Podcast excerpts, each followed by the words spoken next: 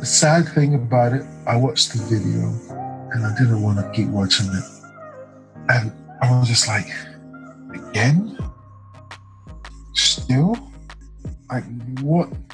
What has changed? It's the same story.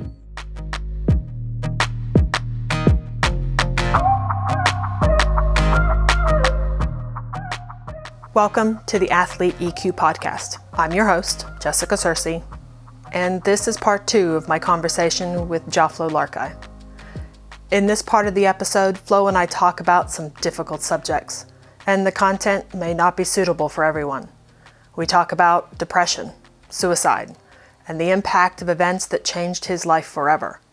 We also speak about racism in the US and the UK after the recent murder of George Floyd.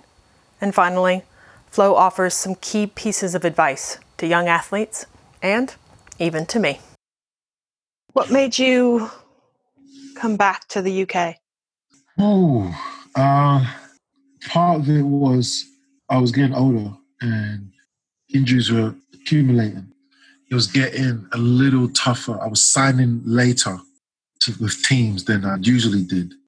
And I was like, damn, man, I've only got, I've only got a, a year or two left to play.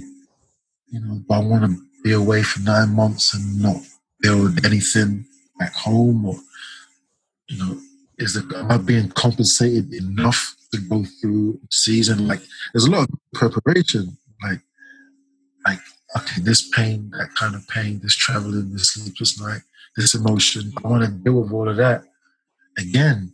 So my last season in Japan it was a mental struggle. I was playing like the least amount of minutes I've been playing, and things just weren't right. You know, I wasn't getting opportunities, so I ended up leaving. I was like, I don't want to go through something like that again. I need to start thinking about the future. And I was in uh, South Africa, and I was watching one of my guys, Serge Ibaka, work out, and I was talking to his trainer because I was thinking about wanting to coach when I was done playing. And he was like, well, everybody wants to coach.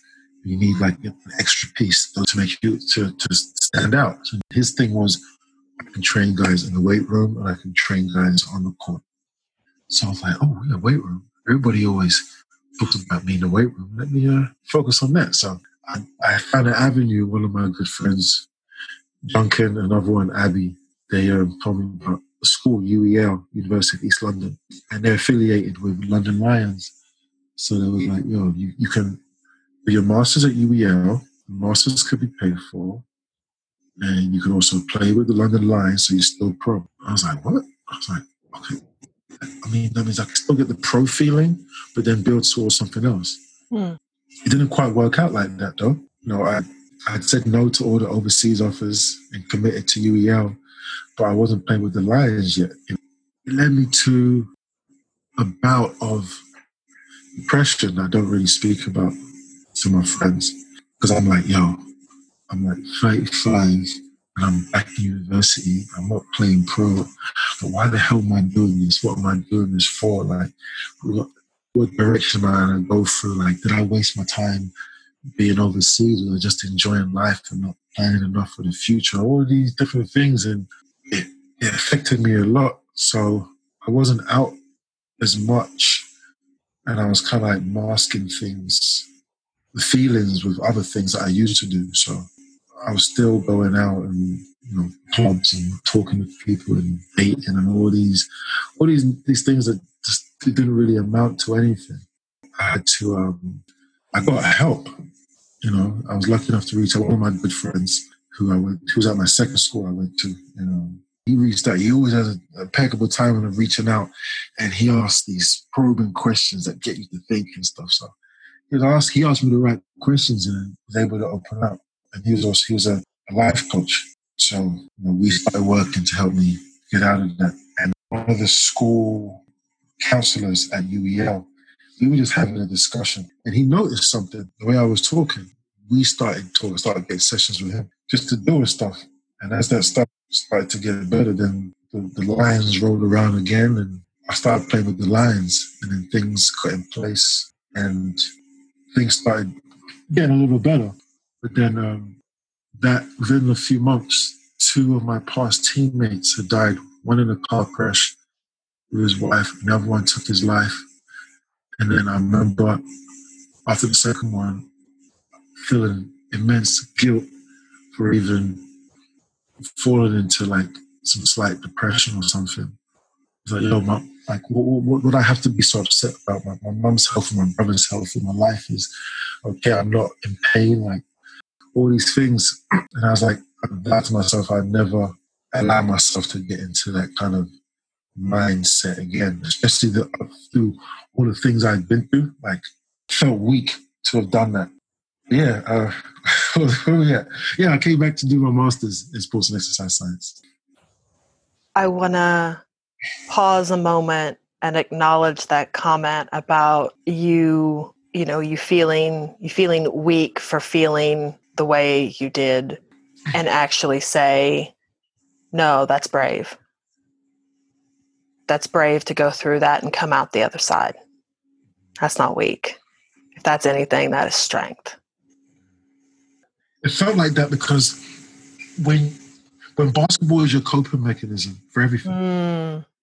what do yeah. you use? Like when i'm upset i go on the court and i'll, I'll jump hard right? Go to the weight room throw around weights or something it's something's not right you know you can you know forearm somebody or just the feeling that of playing that gave me all of that.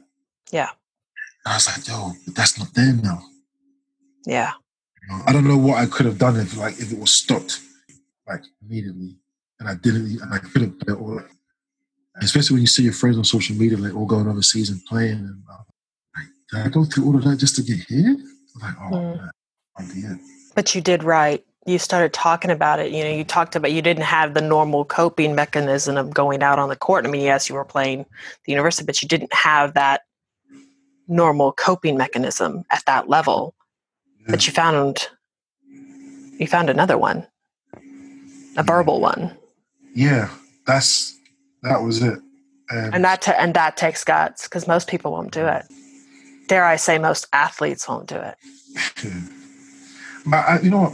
It was it was a sink or swim you know that kind yeah. of thing. And I, I couldn't I've been through stuff before, like you know the stuff that you know about. I'm my old school where I out of that. And I'm like, man, this isn't that, man. There's, there's, there's, there's, there's less uncertainty here than there was there. You know, I had a experience to to fall back on. But I always think like, what if I hadn't? Like, what if I didn't have a, a strong group of friends? And even though you, even if you do have a strong group of friends, how many people actually talk deeply to their mm. friends? You know, you don't. Like people know you for a certain thing. And I noticed that I was Flo, the ball player who travels overseas and talks to girls. You know. that was you to yeah. So most people. people. Yeah, they didn't come to me for that. Nobody asked me. Only a few. You know, like the few people that knew, like they knew. It was only like recently I started talking to when I talk to people. I, I talk about more. I just don't engage with some of those other things because they don't they don't interest me. Mm. I want to talk about something with depth. And I, Sounds like it. You you need weight to the conversation.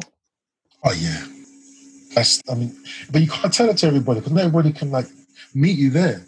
Well, yeah, not everybody's not everybody's comfortable going and talking about you know the the the deep stuff. People are like, "Nah, man, no." yeah. You you mentioned some tough stuff that's happened that happened to you before. Yeah. I want to I want to bring up LaSalle. And I don't yeah. want to bring up like the details of what happened and all that stuff. Mm-hmm. I want to know how it affected you as a player and as a person going through that. So and you don't have to answer this question to be clear. Oh no no, right. I mean had to answer it in certain fields and stuff, but let's go with as a player. okay, start there. So outside of the ACL and meniscus injury I had when I was out of school, I was out of school for two years dealing with this. As a player, I got better because all my focus was basketball. My the AAU coach I played for when I first got those big scholarships, he gave me a place to stay, you know, purpose, money in my pocket. And he didn't want anything in return, just be successful, work hard. That's what he wanted to work hard. So while I was out of school dealing with this, reading the news, seeing the news, being part of the news, it was like, I can at least do this. I don't know how long for, but let me do this. So that's what I did. When I was in New Jersey, I would train in New Jersey, or I go up into Chelsea Piers, New York, and I'd work out Basketball City, and I would just do that. That's I mean that's all I had to keep me afloat, you know. Um, going into more with basketball, that like when the reports come out, and even though it's so done with, people are still wary of your character and stuff because you know everyone loves negative news. You know they love negative news, so there's more about what happened and less about the actual outcome, and that always pissed me off. Mm. That always made me upset. But you know, it is what it is. But from a psychological standpoint, oh man, this one, I mean, it changed. I think it changed everything. Like, How so? I, um, I became someone who was deeper in thought. I became, I think, more insecure at times. I became more of a recluse. I was happy with solitude, my own time, my own space, because I was by myself for so long with my own thoughts. It was, it was, only when I spoke to some people that were more introspective that I had to talk to other people because they're like, yo, if you're not talking to anybody, like, and you're only talking to yourself. what are you telling yourself? I remember one time my mom even said, the way that I was talking, it sounded like suicidal or something like that. And I, I don't want to put my mouth for anything like that. So you're forced to change, you know. Up to, to this up to this day, it still it affects me to a point where it's like I'm too comfortable being by myself. I'm too comfortable getting too close because people could say and use your words or anything against you. So you're always cautious.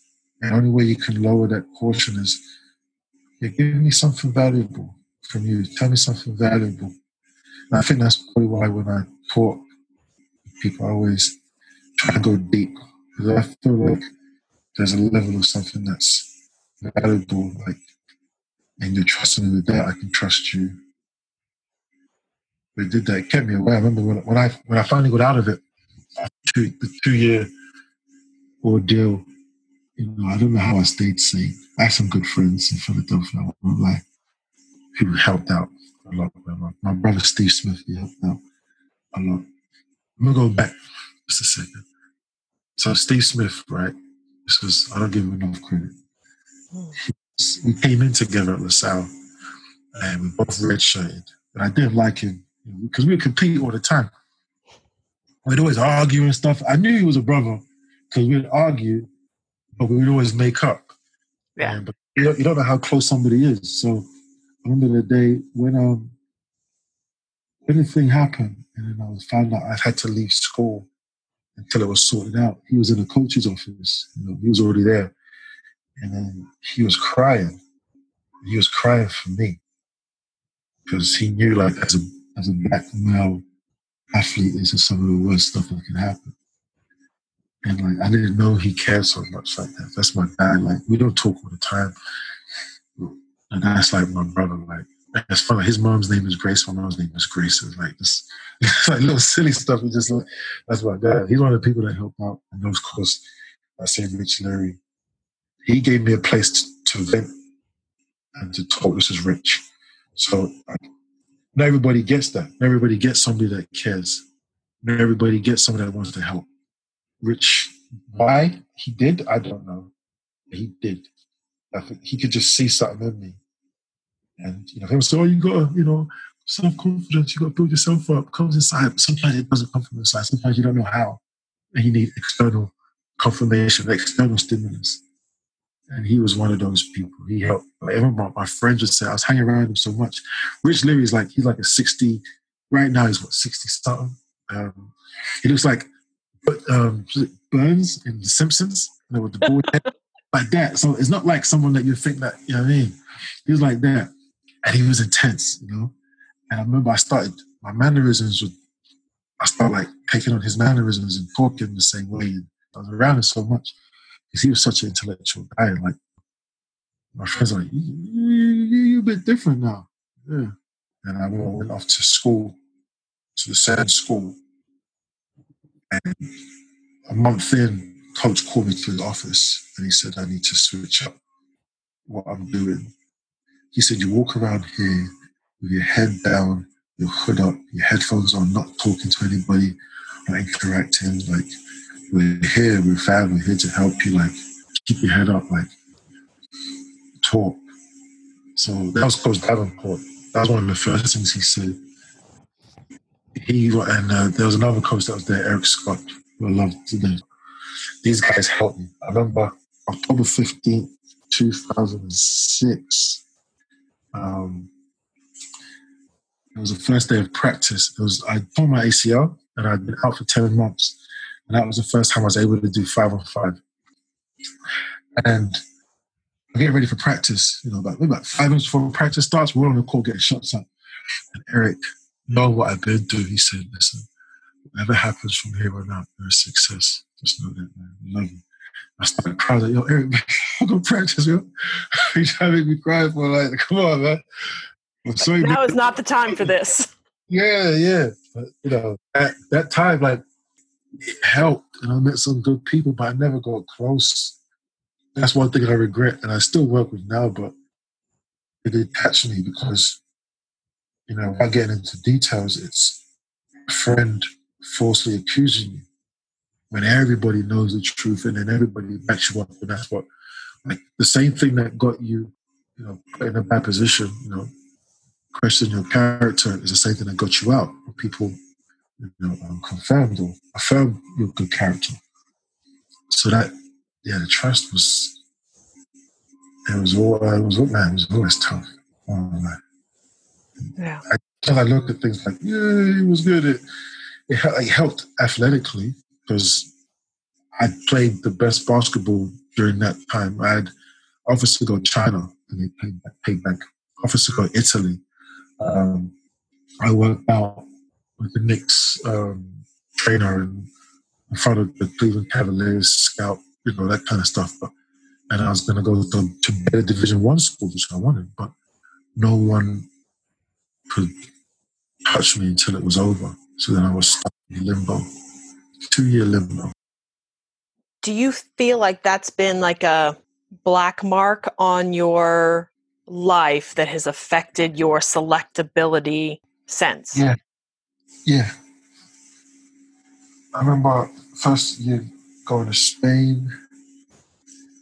I you read message boards, I translate it, and then they said, We don't want people like this coming to play in our country. And, you know, then you might want to make someone and they'll Google you. And like, yo, that's, I don't know what you read, but that's not it. Like, if it wasn't, I would not be here talking to you. It makes you not wanna. It's it's really tough. I had a good friend, and she helped me with my development for years. She was the one who's like, "Flo, you're you're you're great. You're a king." You're, she'll push all this positive stuff for me to try and put myself out there. Because if it wasn't, I don't think I would even like put myself out there to try things or do things because I just I didn't want people to like start doing background and reading stuff. And it's not true. You know, that's the that's the biggest thing. It's like it's not true. You know, people do it background you like teams. It's tough. You know, this is why, as I said, the intangibles are big. You know, if this big black mark is on you, then we need to find out more about this guy, other facets. And when you got all these people that can corroborate and say what, what the things that you're good at or good for, or these type of things, it, it can kind of erase the, that mark. And it did for a good time because people get exposed to you and you can show who you really are, like you're more than just that accusation, you're more than just, you know, that person that got kicked out, whatever, you know, you're more than that. And that's, yeah, that's what helped. That helped. But you think, like, you know what? If I go back in time and relive everything, man, like, when I wanted anything to change, I think about if I could, what would I change? And only one thing I would change because I didn't see any growth, and that was playing in that championship game where I pulled my ACL because nothing didn't develop or grow from that at all. Mm-hmm. Like I liked who I became and how analytical I became and studious I became and self-conscious I became being away from people and from during that time, you know. I like that. I liked how I became as an athlete too. I was, yeah, I was, I was almost dunking from the foul line, almost like my elbow in the rim, that kind of stuff. But when that happened, when I tore my ACL, I remember it was on a Friday, uh, Friday the. Th- Please don't say it was Friday the thirteenth. Please don't no, say that. Uh, it was Friday the second of December, okay. right? And on Monday, the fifth of December, was going to be the first day of court. Mm. Remember, what was the only thing that kept me above water was basketball. So now I have nothing. And I was, oh man, I remember that when I got back, I was in pain. I was in so much pain physically because my knee had swollen like crazy. But the psychological pain was outshadowed that. Yeah. I was like, yo, Monday's coming up and I've got nothing. And this is taken away. Like, what am I going to do? I was at I was at my lowest. Yeah. Then you know, December fifth rolled around. You know, they threw out the case. You know, what do you mean thrown out? Two years of my life has just been gone. That's it. Oh, you're good. but then I'm walking out with crutches and cameras on me. I'm like, I got to start all over again with something. I just beat one battle, two battles actually, because there's an immigration thing too. And I got now there's this. Like, gee, I can't catch a break, man. Like, why do why do bad things happen to good people? And then I was like, you know what? Well, there's good things that happen to bad people. And then I came to the realization that it's causality. Things just happen sometimes. You know? Yeah. And you just gotta deal with it. You just gotta you just gotta deal with it. Is there ever a point where you thought you couldn't deal anymore? And you wanted out? From playing or life or? Yes. Um, life, no.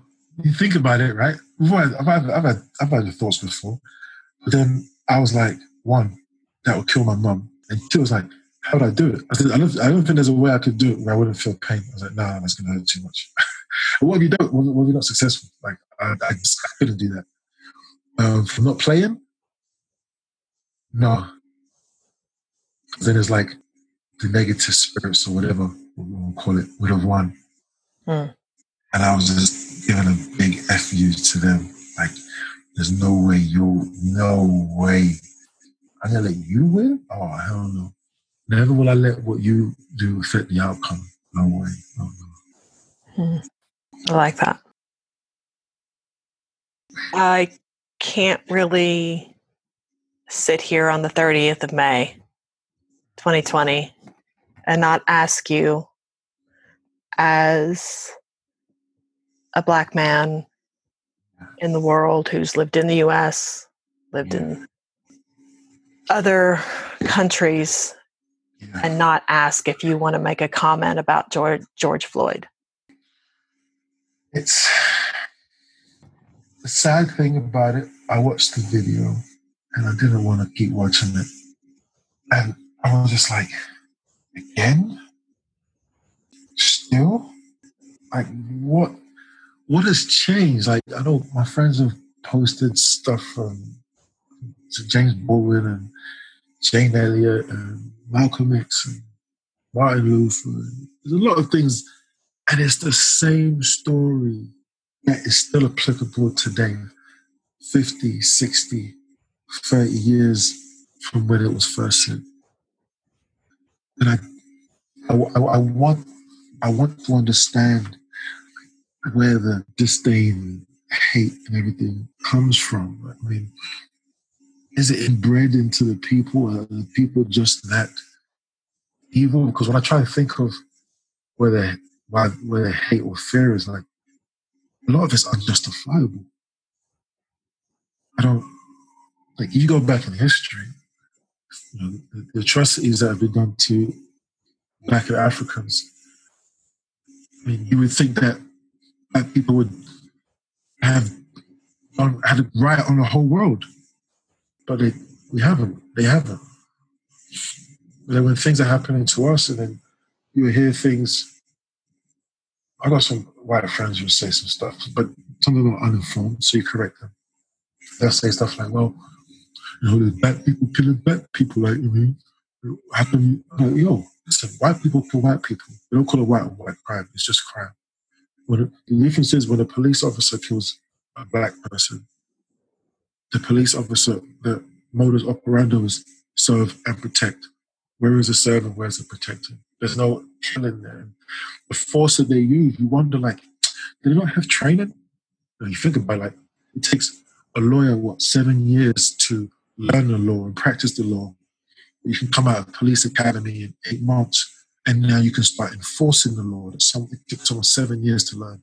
And it's like, yo, is there no remorse? And I, I see the riots, you know, I see the protests, and people are saying like, well, they shouldn't be doing that." And I used to think that too. And I was like, "But what else are they supposed to do?" Yeah. It's the voice of the unheard. You know? Yeah. Luther King said. What else? Do you, like, here's the thing: there'll be no protests or riots if they brought the police officers in straight away. Boom.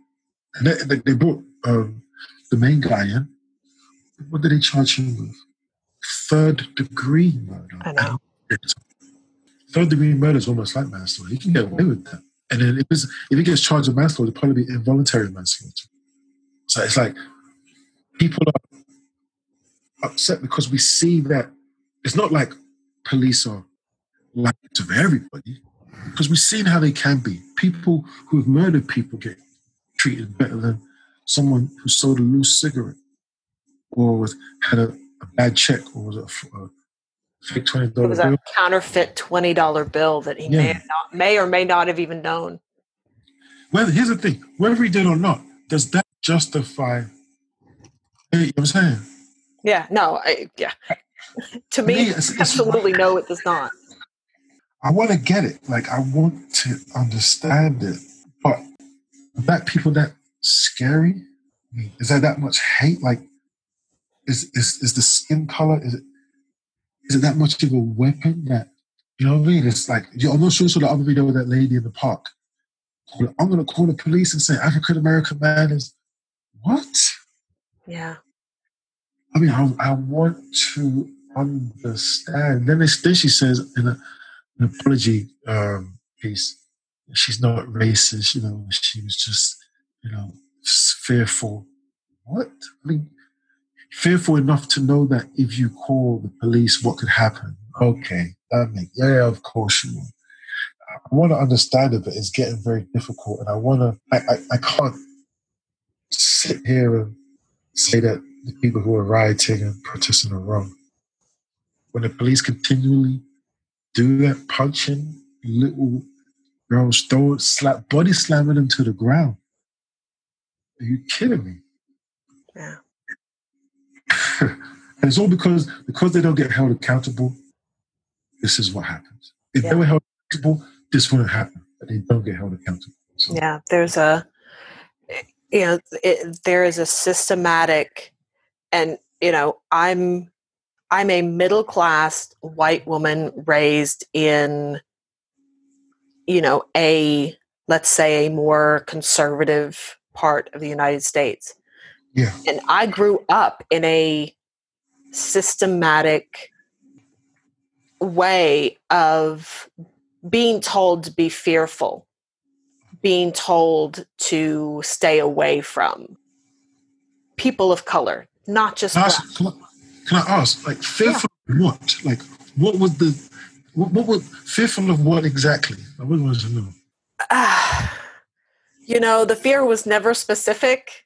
Okay. The fear, you know, truthfully, the fear was never um, the fear was never specific. Um, I have I've heard people, I've heard members of my own family um, say things like, you know, oh well, they're you know they're they're raised different, and I'm like, wait, what? What do you mean they're raised? What do you mean they're raised different? They're raised to be, you know, that women are property or they're raised to be that violence will get them something or that violence is acceptable and i'm just uh, you know there there's moments when you're a young impressionable kid you get it. You get told that you believe it. It comes out of somebody's mouth that you trust. Yeah. you believe it. But again as you get older you start to you really you, you i start to question. It's like is that really are they raised that violence is the answer or is that what happens because of the situation they're in? Are there because there have got to be black parents that are telling their black children don't you know don't be don't how not to be killed by police officers. That's a thing. You have to teach Yeah. your children that. So are they ra- so absolutely when they when you say they're raised differently of course they're raised differently. Yeah. They're raised to be specifically told this is how you this is this is not a lesson you learn as a white person how to not be There's a- killed by cops I don't know if it's a book, but there's a great lecture that you should definitely look up on YouTube by Dr. Joy DeGruy. And it's called PTSD, Post Traumatic Slave Disorder. And it speaks about what slavery has done from a psychological point to today's Black Americans and how they don't know that what ancestors have gone through could, you know, affect them. Like she, she recounts something that she said, if I had a puppy, you know, and I stomped the puppy in front of you, right, you'd be like traumatized for a while. So she was saying that, and then she said that because she showed a picture of a lynching, like in the 60s or 50s. Yeah. Look at the people in the picture. There's little girls and little boys watching this and smiling. You can see them with little grins on their faces. They're not traumatized at all. What kind of cognitive dissonance has been embedded in them for them to not see a, a black person as not even, you know what I mean? So in, in, in, in the lecture, there's a lot of stuff like that. It's, it's a great, like, I've watched it a few times. It's like, she's so like insightful with her stuff. Like, she looked at post-traumatic slave disorder. Post traumatic slave disorder i'm going to have to look that one up because yeah I, I i wish i i wish i had a i wish i had an answer i wish i had words of wisdom and i wish i understood What is it? Just justice. Like, don't police are supposed to uphold the law. If they do something that looks unlawful, just hold them accountable, please. yeah That's not police. Like they said, that's not police. Like that's not. You don't receive that in training. Eight nine minute neck kneel. It wasn't like one kneel like he was Colin Kaepernick, where your weight is distributed. It was both knees, one on his neck, one on his back. Yeah. Yeah. The full weight of another human. Yeah. Yeah. Why don't people people were filming it? Why didn't they do anything? Well, number one, thank the person that filmed it because we wouldn't have seen it. And number two, when you're a civilian and there are four police officers, all of them have guns and tasers. It's you know it's it's difficult. Would you if they, if they weren't armed like in England, they're not armed. Yeah. They're armed forces, but they're not armed. They have the pepper spray and tasers and stuff. So you know, there's a lot of certain things that people won't stand for that I've seen in this country. But in America, all these guys are armed with the limited training they got. Stepping stepping in is putting your life at risk as a civilian. Yeah, yeah, yeah. And I would argue that even as a fellow police officer, Mhm. like there were three other police officers there Yeah. stepping in. Now, I can't speak for those three that were there, but you know, for somebody else who rolled up on the scene, it's another Yeah. officer stepping in.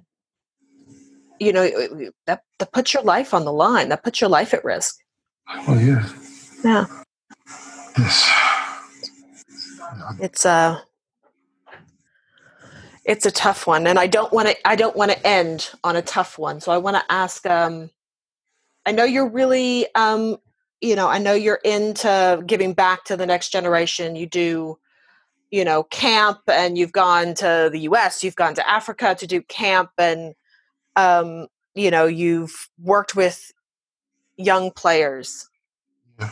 dig into uh dig into some wisdom of your present self Mhm. that you would like to give to your younger self that would help other young other young players out there what would be a piece of wisdom Know your why and surround yourself with people that know it and will hold you accountable for it. The reason why I say to know your why is with all the competition how things uh, get so tough in pursuing a passion, you want to quit.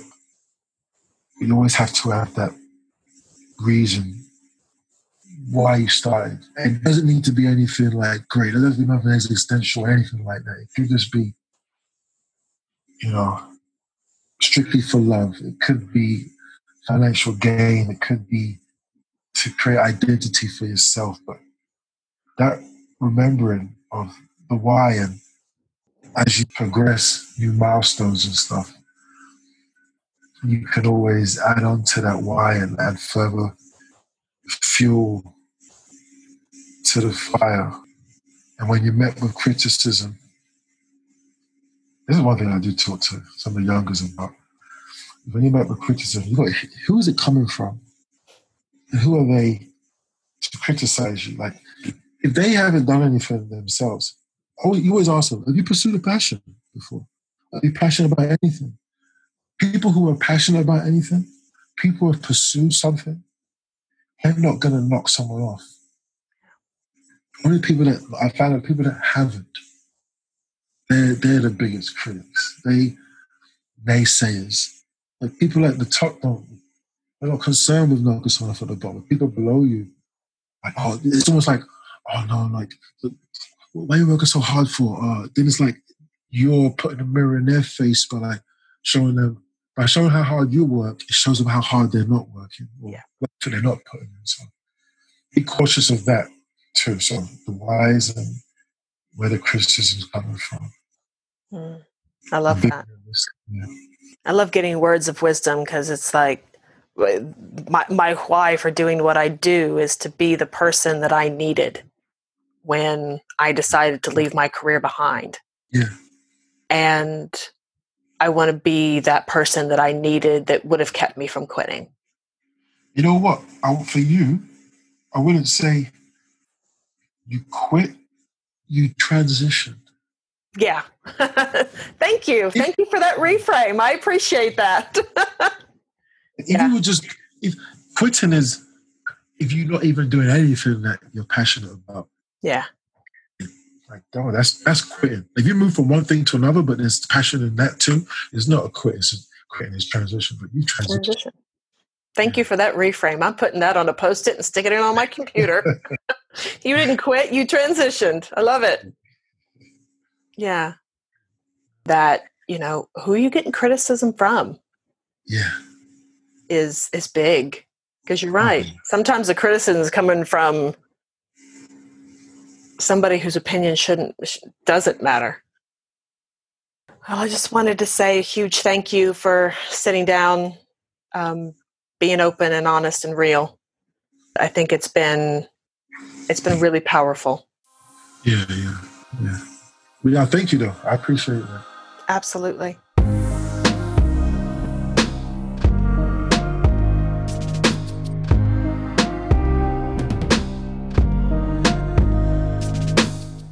You've been listening to the Athlete EQ podcast. This episode may have been a little difficult for some listeners. And if that's you, please reach out to someone, just like Flo did. If you don't have anyone you can speak to, you can always contact Samaritans at 116 123. They are available to listen 24 hours a day, 365 days a year. Thanks for spending some time with us. Please take time to download this episode and share it with someone. If you like what you heard, don't hesitate to go back and listen to previous episodes. And don't forget to subscribe for our future episodes.